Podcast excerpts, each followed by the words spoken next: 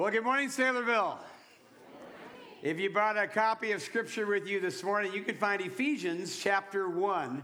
Ephesians chapter 1. How many of you, uh, by the way, were at the uh, worship in the district last night? How many were there? Yeah, that was amazing, wasn't it? Uh, do you know that the district has told us that there were over 6,000 people at this event? And of course, it was a great time. Uh, look at this. This is before they all got there. Uh, I don't think they've ever had an event this full. And I think we have a shot of Paul singing with the, with the group. Paul was, uh, he was a puddle of sweat when he got done. There was nothing left in him. That's why we had to pull somebody out of the congregation today to finish it up today in our worship. And we thank the Lord for Adam and helping us out today. Just a great time. Many decisions were made. And people ask me this, what do you think of this? Because people raise their hand to trust Jesus. Um, I think of the scripture which says, The foundation of the Lord stands firm, and it has this seal. Second Timothy says, The Lord knows those who are his. And uh, so we know, and God knows, and we trust him for the results of that. But what a great event that was! An outstanding event. So, and I also just noticed, um, and I want to extend my sympathies to the Booth family, uh, Paul and Paul Sr. I, uh, our sympathies to you, uh, suffering the loss of your sweetheart and your stepmother as well. And I know it's a difficult time for you, but we are here for you and we'll be praying for you during this time, okay? God bless you so much. Ephesians, if you would please, chapter 1, and we are talking about unwrapping God's masterpiece. I have to start, however, with a confession, okay? So every year my kids struggle knowing what to get me for Christmas because I struggle telling them what I'd like or what I need. But I, I, I came up with an idea last year. I really, I mean, I've been operating for the last couple years on a, on, with a girl that's been on life support for like three years, okay? Got a couple, like two burners are left that work on this girl. But, you know, just my wife and I, we work it out that way, you know. And so I said, I could, I could really use a new grill. And you know what? My kids got me a brand new grill for Christmas. And here it is. Here it is right here. I took that picture two days ago. That's my confession. Because the other one still works. I mean, not very good, just barely. But this is that girl's got all got everything. It's got it, it's it's got I mean it's got all the bells and whistles. It, it, it gets served like 150 people. I'm kidding at it, whatever. But I'll never know all that it can do until I open it up. I heard somebody in the first service said, "I'm coming over there to do it." I said, "It worked." I'm just kidding. But we're talking about all that we have, say it, everyone, in Christ. Ephesians 1 and verse 1 says that. It's all that we have in Christ. 27 times, 164 times in the New Testament, the Apostle Paul refers to our salvation as in Christ, okay? And we're talking about all that's wrapped up. And God calls our salvation a great salvation in Hebrews 2. So it's all wrapped up in what we have in Christ. But it has to be opened it's, to be appreciated. And some of you treat your salvation the way I've treated this gift from my kids. I mean, I have it in my possession, but because I haven't opened it, I can't appreciate all that it has to offer. And what we're going to do over these next several weeks in Ephesians 1 is explode all of the gifts we have in Christ. And they are they are magnanimous. They're, they're, they're multifaceted. It's a kaleidoscope, as one theologian puts it, of dazzling lights and shifting colors. Ephesians chapter 1, verses 3 through 14 lay out these gifts that we're going to be talking about over the next several weeks. And I don't assume all of you have this gift. You don't even know what it means to be in Christ yet, but many of you do. Ephesians 1 3 through 14 is one single sentence in the Greek.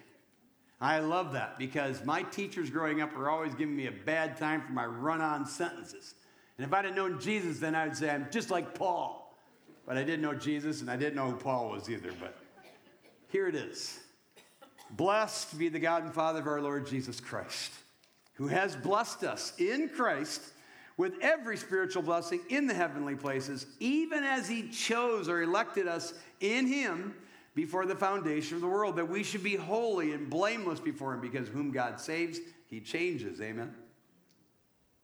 In love, he predestined us for adoption as sons through Jesus Christ, according to the purpose of his will, to the praise of his glorious grace, with which he has blessed us in the beloved. In him, we have redemption through his blood, the forgiveness of our trespasses, according to the riches of his grace which he lavished upon us in all wisdom and insight, making known to us the mystery of his will, according to his purpose, which he set forth in Christ as a plan for the fullness of time to unite all things in him, things in heaven, things on earth.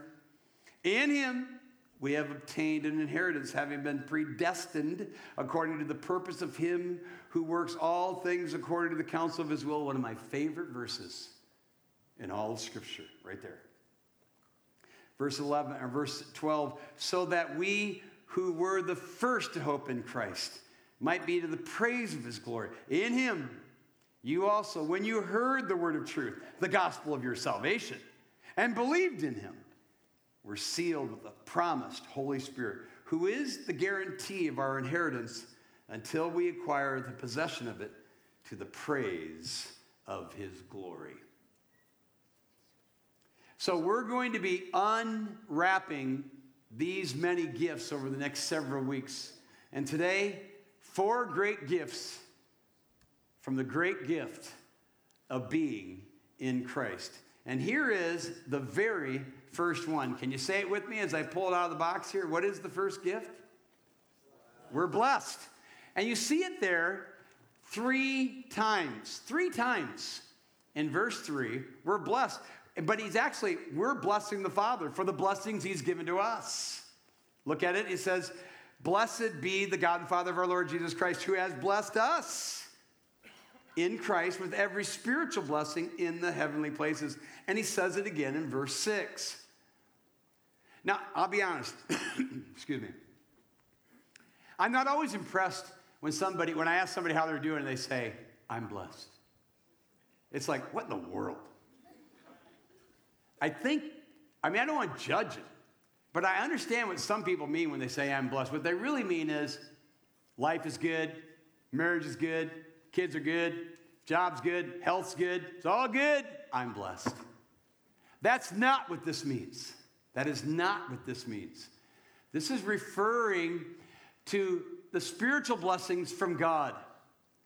And what if life isn't good? What if your marriage is in the tank? What if the kids are running amok? What if the job's on the line? What if your health is in the tank? Are you, if you're in Christ, are you still blessed? Good answer. I tested my wife, as some of you know. She's been sidelined and uh, in a lot of pain, and, and I was out in a coffee shop studying this message, and I sent her a text. I said, Honey, are you blessed? I didn't give her any content. Are you blessed? And here's, here's a screenshot of what she sent back. She gets it. She gets it. This has nothing to do with your circumstances if you're in Christ. If you're in Christ, regardless of your circumstances, you are blessed.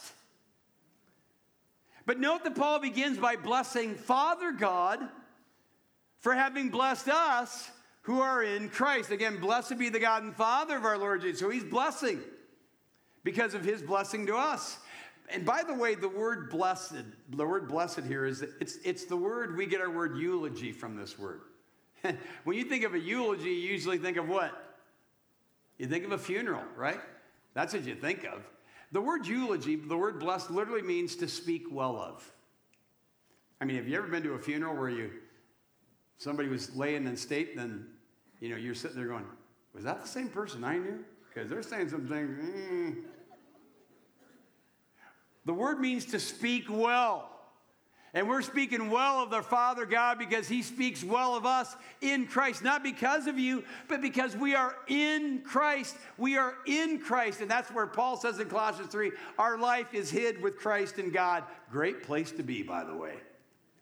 So God doesn't look at all of your idiosyncrasies, He doesn't look at all your sins. You, do need, you do need to seek forgiveness and fellowship with Him, but in Christ you are safe and you are blessed. It's a great place to be. And blessed be the Father. So we speak well of the Father because the Father speaks well of us in Christ. So the next time you talk to a brother or sister in Christ, and they say, and you ask them how they're doing, they say, I'm blessed. You ask them, do, do you bless the Lord, regardless of your circumstances? The, hymn, the, the hymnist said this From the rising of the sun to the going down thereof, the name of the Lord is to be what? Praised regardless of your circumstances. But note the nature.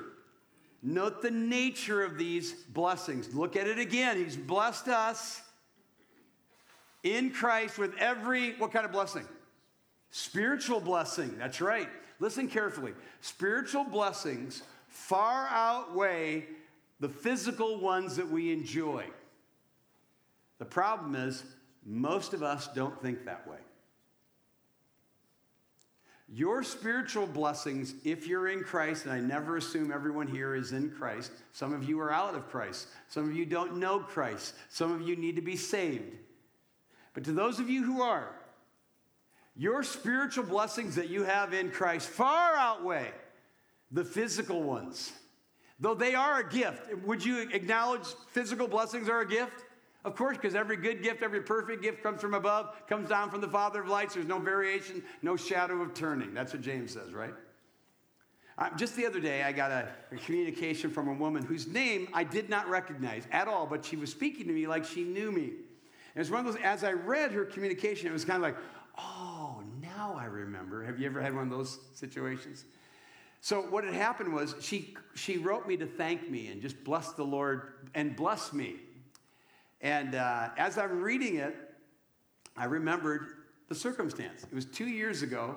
My wife and I were doing a marriage conference in Ohio. And we met this strikingly handsome couple who had, they were equal to, their, their looks matched their love for God. They were just an amazing couple. They loved the Lord. They were young and vibrant, and they were childless. They'd struggled with infertility for several years.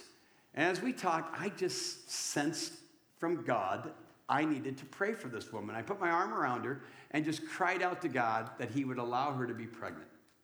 And I, it's one of those things where I did it. We went on with the conference, and you know, we're two years removed, another church, different people, don't see them anymore. She sent me a thank you with a picture of her, her husband, and their one and a half year old. It was a beautiful picture. And, it, and the reason I, is, was that a blessing? Of course it was a blessing. Was it an answer to prayer? Yes, it was an answer to prayer. But I tell you this because in our time with this couple, we had the distinct impression that regardless whether they, God had given them a child or not, they would bless the Lord because they had been blessed in Christ. So here's the first lesson Lesson number one we bless God because God first blessed us. Amen? And that's what he's saying here. We bless God because he first blessed us. Now, we got to move on to the second. Of, everything is in everything is in Christ. So here's the next one. So in Christ, not only are you blessed, but say it with me, would you please? You're what? You're chosen. Look come out there chosen. This is the one that some of us, get a little sketchy on this one. You see it there. Look at verse 4. You can't deny it. Even as he chose, that's the word electos, that's the word election we get. Even as he chose us in him before the foundation of the world, that we should be holy and blameless. So we're chose. That's where we get our word election. Our English Bibles make it clear enough, do they not? Of the timing of the election. It's from before the what? The foundation of the world. Nobody argues when God chooses. It's before the foundation of the world. The problem occurs when theologians start to try to determine when God chooses us and why he chooses us. So some people actually think that God looked down the portals of time and he saw Pat Nemmers and he thought, what a good guy that is. I think I'll choose him. Have you heard anything, ever heard anything so ludicrous in all of your life? I mean, the Bible doesn't affirm that. God doesn't look down the portals of time and see who would choose him and thus choose. That would put it on us, not on God. No, not at all. So while the our Bibles give us the timing of God's choosing clear enough, the, the Greek actually provides a deeper nuance here. The Greek is what we call the Greek word chosen is in the middle voice.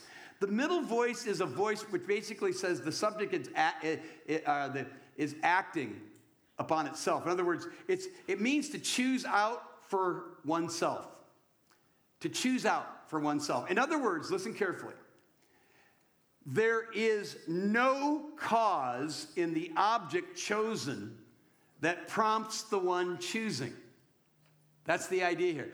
There's no cause, key word here, key word, cause, cause, get that in your head.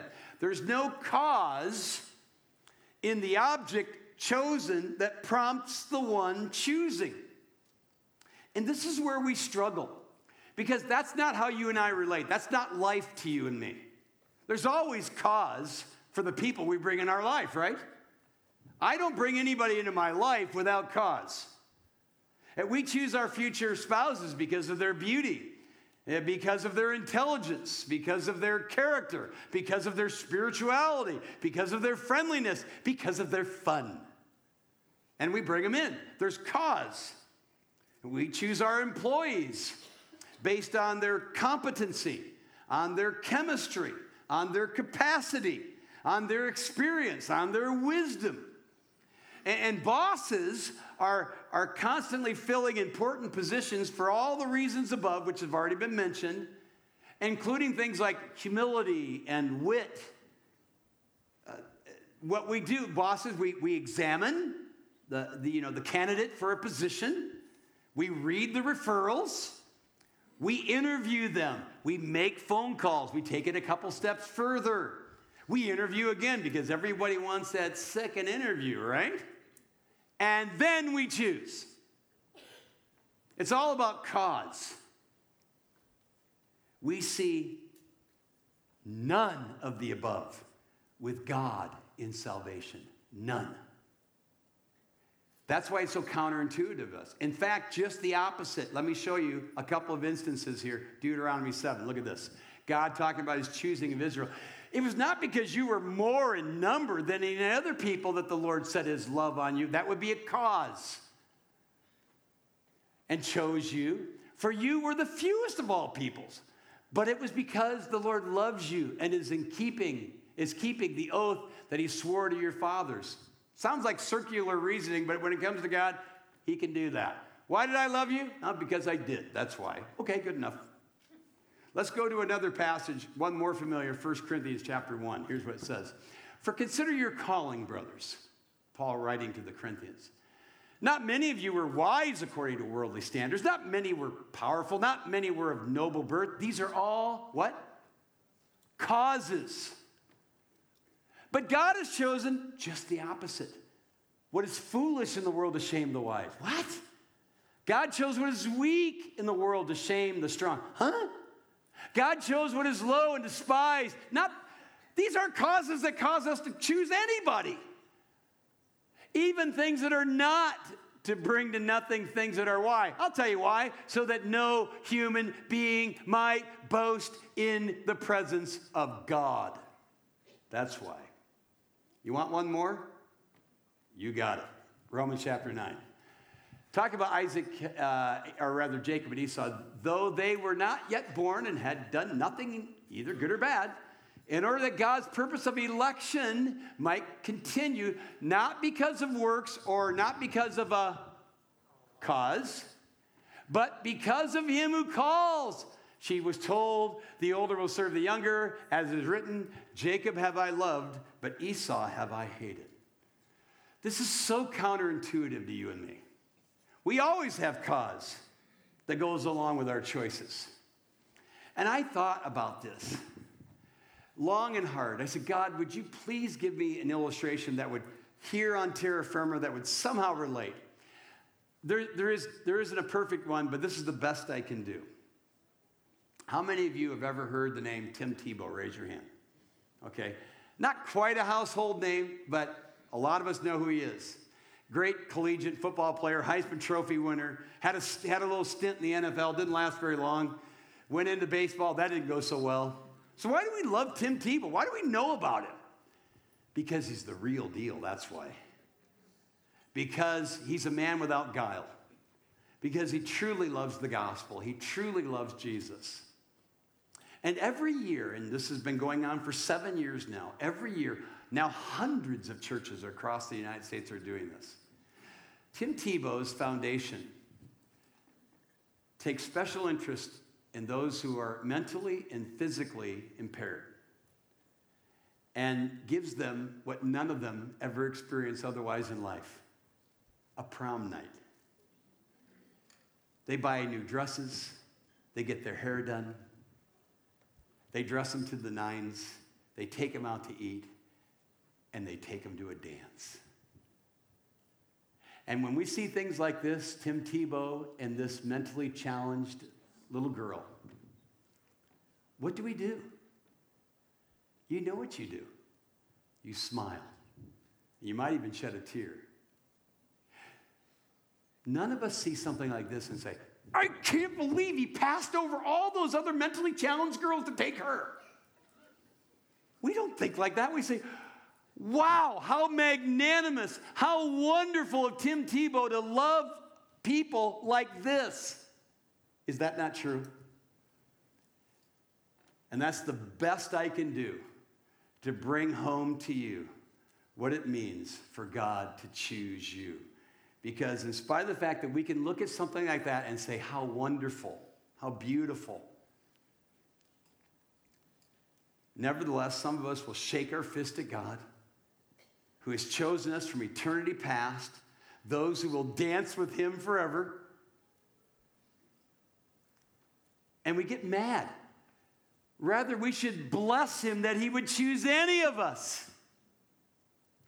And by the way, this is the this is the this to choose or to elect is always the, the, the phrase elect is always this is a very important little distinction here. It's always used in a positive way.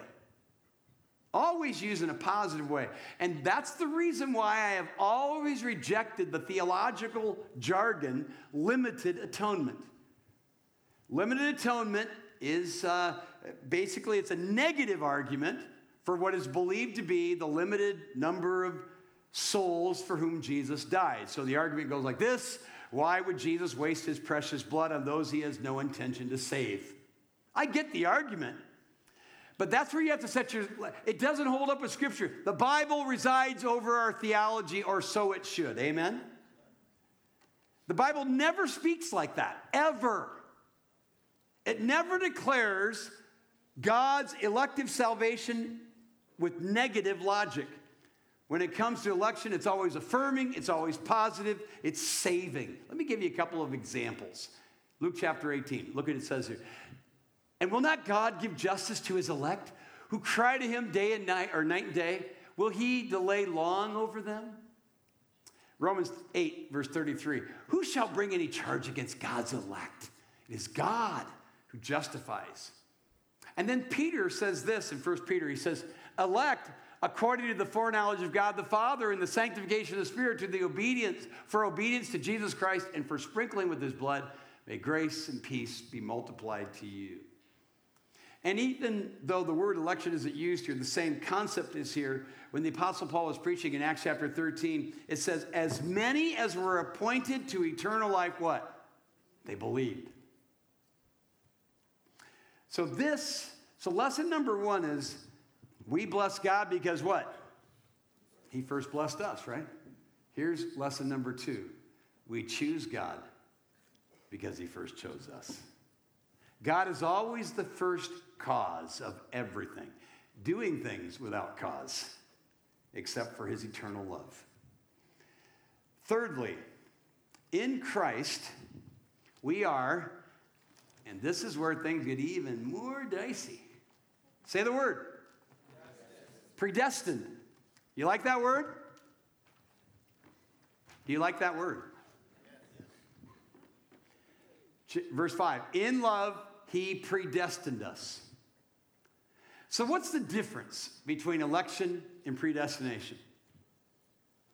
Well, some would say not much. I mean, uh, it is true that some scripture seems to use them um, interchangeably, almost synonymously. It seems like they're indistinguishable, leaving some theologians to say is, these are distinctions without a difference. But words have meaning, and God uses both words. And I think there is a distinction here, and we ought to know it because it's going to be practical in your life and in mine. So, predestined. Let's just look at the meaning of the word. This word predestined means to mark out beforehand. That's what it means. Remember that, to mark out beforehand. Literally, the Greek says before the horizon. Okay? And it's actually, I think we have a good, almost definition, kind of, in this section itself. Look at verse 11 where it says this In him we have obtained an inheritance being predestined, there's the word again, according to the purpose of him. And here it is who works all things. That's what I would underline if I were to underline in my Bible. Who works all things according to the counsel of his will. He works all things. If predestined means to mark out before him, that means God is working in the all things. So here it is election is God's pick. One time, eternity past, okay? Predestination is God's path. And predestination, because He's working all things, has everything in it. It has life, it has death, it has victory, it has losses, it has joy, it has sorrow, it has uh, spirituality and sin. Do you like to be sinned against? Do you like people to hurt you? Do you like difficulty to to come into your life? Do you like it when somebody you love dies in your arms? I've had that happen. No! You don't like it, neither do I. But if we understand that God is in control, in predestinating and working all things after the counsel of his own will, we can give him the glory. That's what we can do. If God has picked out from eternity past all who will know him and even laid out all of our paths, where does, by the way, where does human responsibility come in then? And this is the very place where some of us fall off our theological cliffs. If we end up thinking that our responsibility, our human will, our personal choices, even our prayers, play no bearing in the outcome, then we end up being like the guy who came up to a flight of stairs, fell down, rolled all the way down, got up, dusted himself up, and went, glad that's over with. That's called fatalism or determinism, which takes out all responsibility, not just silliness. And we know that silliness because we know from the scripture that God's sovereignty and our responsibility are in juxtaposition. They're side by side with one another. They're both taught. But in the end, God's determined will, by way of predestination, will prevail. And that gives me encouragement to know that God is in, is in control and not me. Listen carefully. Your life, no matter what you're going through right now, your life is not a happenstance. And here is a beautiful illustration, by the way, of how God works through predestination at the moment of salvation. Do you remember Lydia in the, in the book of Acts? Lydia, the seller of purple? Lydia, remember her? So here comes Paul. He comes into Philippi. There's not enough guys to run a synagogue. So he goes down to the water's edge. He finds a bunch of women worshiping and he preaches to them. Watch how her salvation is described. As she listened to us, the Lord opened her heart and she accepted what Paul was saying. Look at that, side by side. God opened her heart and she accepted. That's why there is always personal responsibility.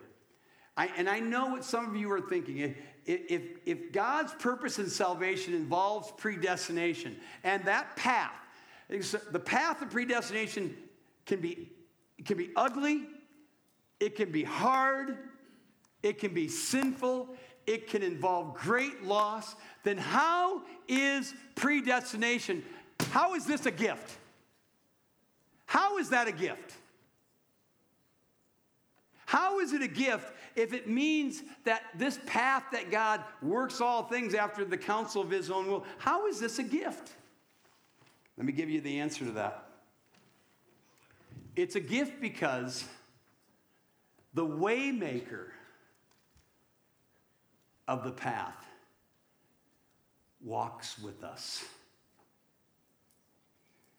And no matter what you're going through, God reminds you that if you're in Christ, He says, Child, paths lead to places. And your eternal place in Christ is the place we call heaven. And while we want, we, we want a little bit of heaven while we're here on earth, and who could blame us? It's not going to happen until it does. And when I realized that no matter what I'm going through, the Lord Jesus walks with me, the one who said, I'll never leave you, I'll never forsake you, that is a gift. Would you agree? That's a gift. Fourthly and finally, in Christ, you are, we got to get this one in, don't we? You're what? You're loved. You see in verse 5 in love, he predestined us. God didn't just predestine you if you know him, he did it like he does everything else in love. And that is why, brethren, that is why I tell everyone I share Jesus with, without, uh, without equivocation, without doubt, I look at them and I say, God loves you. I say that with great confidence. God loves you. And let me tell you why I'm so confident of that, no matter where you're at. I mean, I'm, I'm as Calvinistic as the next guy. Well, anyway. You remember the rich young ruler? Remember that guy? Matthew 19, Luke 17, I think. Or rather, I know Mark talks about it as well, but um, here's rich, rich the rich young ruler comes to Jesus and he says, "What, Master? What must I do to inherit eternal life?" Remember, Jesus does. He goes, he gives him the Ten Commandments, not all of them, but he gives him a bunch of them. And he says, "Check, check, check, check, check, check. Done it, done it. I'm good to go. What else do I need to do?" And Jesus purposely, of course, leaves out the one thing, his covetousness. And uh, we put this up a little earlier than I wanted to, but there it is. Mark records that the rich young ruler looked at Jesus and walked away. He did not accept Jesus. Mark records that Jesus, looking at him, said, That's not the word phileo, friendly love. That's the word agapao, agape love. That's the God so loved the world kind of love. Say, what are you, what are you saying? I'm saying this. Did Jesus love this lost man who ended up rejecting him? The answer is yes, he did. Yes, he did. However, the love spoken of in verse 5 is the love of God directly connected to those he has chosen and predestined. The question is will you love him back? Because in the end, we bless God because he first what? Blessed us. We choose God because he first what? Chose us. And much more familiar from 1 John 4, we love God, the third lesson.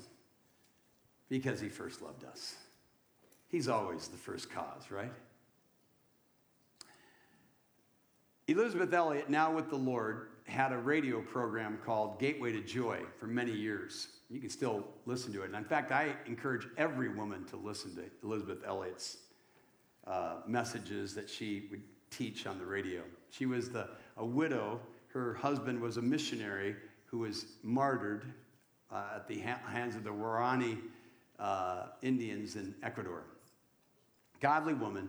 She had this radio broadcast, and, she, I, and I, would, I wouldn't even have to listen to the broadcast. I would just want to hear her say her opening words, and that would be enough for me.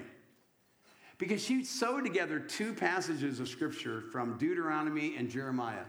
And she would start every single program with this. She would say, You are loved with an everlasting love. And underneath are the everlasting arms. What a beautiful expression. You are loved with an everlasting love. And underneath are the everlasting arms. So, dear child of God in Christ, no matter what's happening in your life, run to God. His arms are strong, His heart is big. He loves you. And regardless of your circumstances, you can bless the Lord because you have already been blessed. Amen? For those of you who don't know Him, you're not in Christ, you're still outside of Christ. This is the only safe place for you to be, is to be in Jesus. And if you understand that, then you need to know this God doesn't have to prove that He loves you, He sent His own Son to die for you, to be buried, to rise again from the dead, all for you because of His love for you. But you have to accept that love. You've got to open up that gift. A gift that's offered that isn't opened is not really much of a gift unless it's received. And it's as many as received him. To them, God gave the right to become the children of God, to those who believe in his name. Will you believe today? You have to acknowledge your sin and place your faith in Jesus. And then come into the strong, omnipotent arms of God who will take you one day from the path to the place where the dancing never ends. Amen. God, we love you and thank you for your word and for this passage of scripture and for this great theology of salvation. I pray that even the visual aspects would help us and help our children that are watching online or here in this service. That we would glorify you for all that you have done in your Son Jesus. And all of us who are in Christ would revel in our great salvation with the knowledge of it and the security that we have in you. I do pray, Lord, for those who are here in this room who are still outside of Jesus, that today would be the day of their salvation. They would be sorry for their sin, recognize their need for the one who died and rose again for them. We ask all these things in Jesus' name. Amen. Let's all stand. Do you believe what you just sang? As we go back to that bridge, I want you to see it. And I want you to read it. And I want you to ask yourself do I really believe that? That's not just some creative artist who came up with some great lyrics. Listen to what Job said, and most of you know what Job was going through. Listen to his own words and his own frustration and see if you can relate to this. Behold, he says, I, I go forward, but God is not there. And backward, but I do not perceive him. On the left hand, and then this, when he is working, I do not behold him. He turns to the right hand, but I don't see him.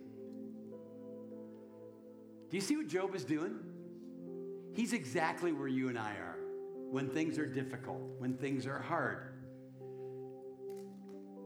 That's when our theology, that's good theology, has to come into play.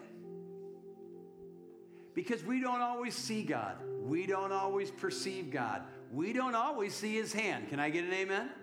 And we wonder, where are you, God? But Job, even though this was going on in his life,